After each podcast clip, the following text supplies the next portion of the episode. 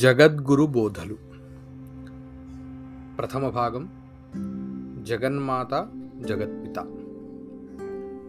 వాగర్థావివ సంపృక్తౌ వాగర్థ ప్రతిపత్తయే జగతఃపితరో వందే పార్వతీ పరమేశ్వరౌ. మహాకవి కాళిదాసు రఘువంశమనే కావ్యానికి మొదట ఈ మంగళ శ్లోకం రచించాడు. జగత్తుకు అనగా ప్రపంచానికి పార్వతీ పరమేశ్వరులు తల్లిదండ్రుల వలె ఉన్నారు. అని ఆ మహాకవి అన్నాడు.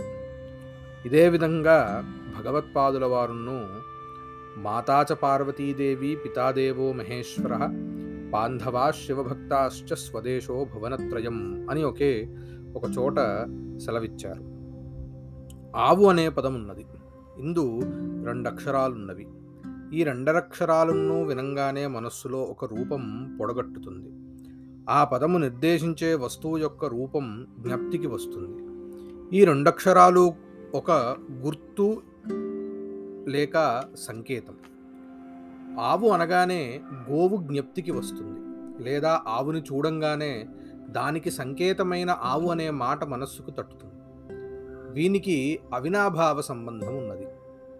అనగా దానిని మరి ఒకటి విడనాడిన చెలిమి ఉన్నట్లున్నది. ఈ విషయాన్నే నామరూపాలని పేర్కొంటారు. వీనిలో ఒక దాని నుండి మరొక దానిని వేరు చేయలేము. ఒకటి వాక్కు మరొకటి దాని అర్థం.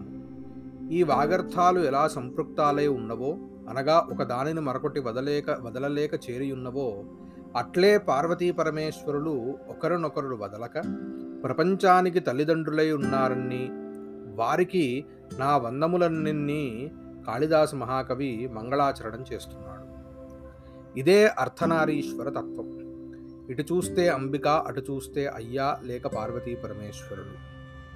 సంస్కృత భాషా అభ్యాసం చేసే వారందరూ ఈ శ్లోకం చదివి మరీ నమస్కరిస్తారు.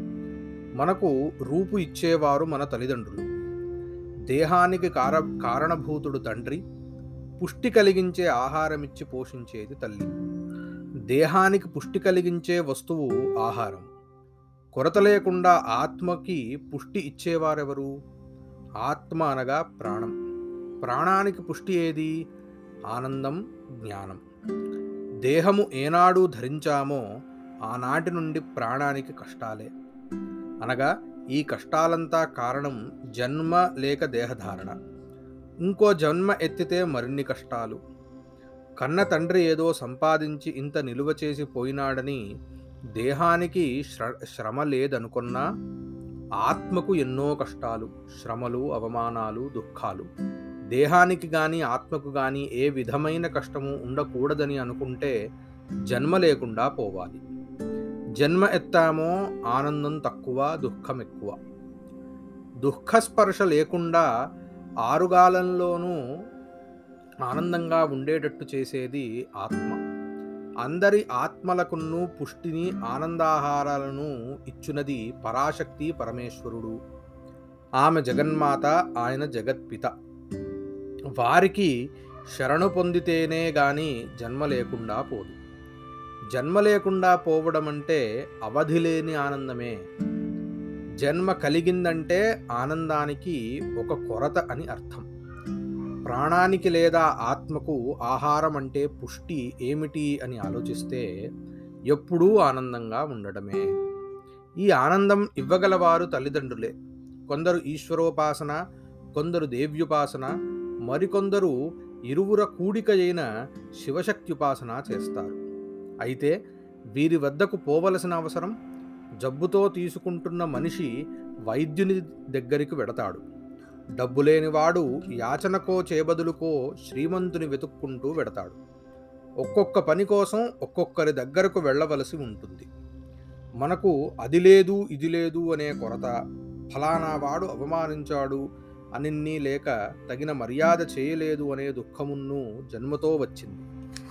ఈ కొరతలను పోగొట్టేవాడే పొగ పోగొట్టుకోవాలనంటే మనస్సునకు ఒక పూర్ణత్వం సిద్ధించాలంటే పార్వతీ పరమేశ్వరుల వద్దకు వెళ్ళాలి. మనస్సుకు ఎప్పుడూ ఏదో ఒక చింత. దీనికి కారణం ఏమిటి జన్మ. డబ్బు లేనివాడు యాచనకు శ్రీమంతుని కడకు వెళ్ళినట్లే జన్మ ఇక మనకు వద్దు అని అనుకున్నవాడు జన్మ లేనివాని కడకు వెళ్ళాలి. అతని అనుగ్రహం మాత్రాన జన్మరాహిత్యం సులభంగా సిద్ధిస్తుంది. జన్మ లేకపోతే చింతే లేదు. అందువల్ల చావు పుట్టుకలు లేని పార్వతీ పరమేశ్వరుల కడకు మనము వెళ్ళాలి. మనందరికీ చావు పుట్టుకలున్నవన్నీ తెలుసు. పుట్టుకకు కారణం కామం చావునకు కారణం కాలుడు. కామ కారణంగా కలిగిన వస్తువు కాలగ్రస్తమై నశించిపోతూ ఉంది. కామ వీక్షణంతో మోడ కూడా చిగురిస్తుంది. కాల దర్శనంతో ఎండిపోయి జీర్ణిస్తుంది. కాలో జగద్భక్షక కాలం వచ్చిందంటే సూర్య చంద్రాదులను చూపు లేకుండా పోతున్నారు. కామం లేకపోతే పుట్టుక లేదు కాలం లేకపోతే చావు లేదు. ఈ రెండింటినీ జయించాలంటే పరమేశ్వరుని వద్దకు వెళ్ళాలి. అసామాన్యమైన ఇట్టి వరం అనుగ్రహించగల ఆ వరప్రసాది ఎటువంటివాడు కాముని కంటితో నీరు చేశాడట కాలుని కాలితో తన్ని వేశాడట. మన్మథుణ్ణి చూసినంత మాత్రాన దగ్ధం చేసిన వాడికి కాలుని కాలితో తన్నిన కాల కాలునికి చావు పుట్టుకలు లేవు. ఆయన అనుగ్రహం గనక సంపాదించుకుంటే మనకు కూడా పుట్టటం కానీ గిట్టడం కానీ ఉండదు. పరమేశ్వరుడు ఒక్కడు ఉంటే సరిపోదు. మరి అంబిక అవసరమేమిటి? పార్వతీ పరమేశ్వరులు వాగర్థాలు కదా. ఈశ్వరుడు కామునిని గ్రహించింది నొసలి కంటితో అర్ధనారాయణీశ్వర ప్రకృతులు గల వీరికి మూడో కన్ను ఉమ్మడి. దానిలో ఆయనకు సాబాలు ఆమెకు సాబాలు. కాలుని తన్నినది ఎడమ కాలితో ఆ కాలు అంబికది. అందుచేత కామ విజయానికి కామ నిగ్రహానికి అమ్మవారి అనుగ్రహం కూడా ఉండాలి. జన్మ వద్దనుకుంటే మనం ఈ పురాణ దంపతుల నిద్రని చేర్చి ఉపాసన చేయాలి. ఏక శరీరులై ఉన్నందున మన పని చాలా తేలికైనది. వారి అనుగ్రహం ఉంటే చాలు. చావు పుట్టుకల సంత మనకుండదు. సంగీతం ద్వారా భగవద్ ఉపాసన చేసిన వారిలో ముత్తయ్య దీక్షితులు త్యాగయ్య శ్యామశాస్త్రి అనే ముగ్గురు గాయక శ్రేష్ఠులున్నారు. దీక్షితుల వారు నవావరణ కీర్తనను వీణ మీద పాడి అమ్మవారిని ఆరాధించేవారు. శ్రీచక్రార్చన చేసేవారు. సంగీతమందు అభిరుచి ఉన్నవారికి ఈ విషయం తెలిసి ఉంటుంది.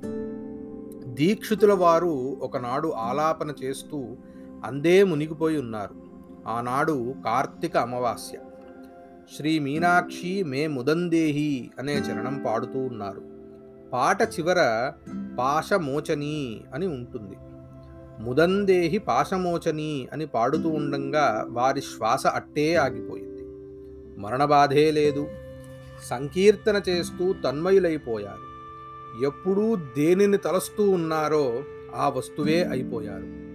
మరణమనేది లేక ఆనందంలో లయం పొంది జనన మరణాలు లేని స్థితిని పొందారు. చావు పుట్టుకలు రెండున్నూ దుఃఖం కలిగించేవే. జనన నివృత్తిని వెతుక్కుంటూ ప్రపంచానికి తండ్రి తల్లిదండ్రులైన పార్వతీ పరమేశ్వరులను తలచుచూ జగతఃపితరౌ వందే పార్వతీ పరమేశ్వరౌ అని మనము వారికి శరణాగతి చెయ్యాలి. స్వస్తి.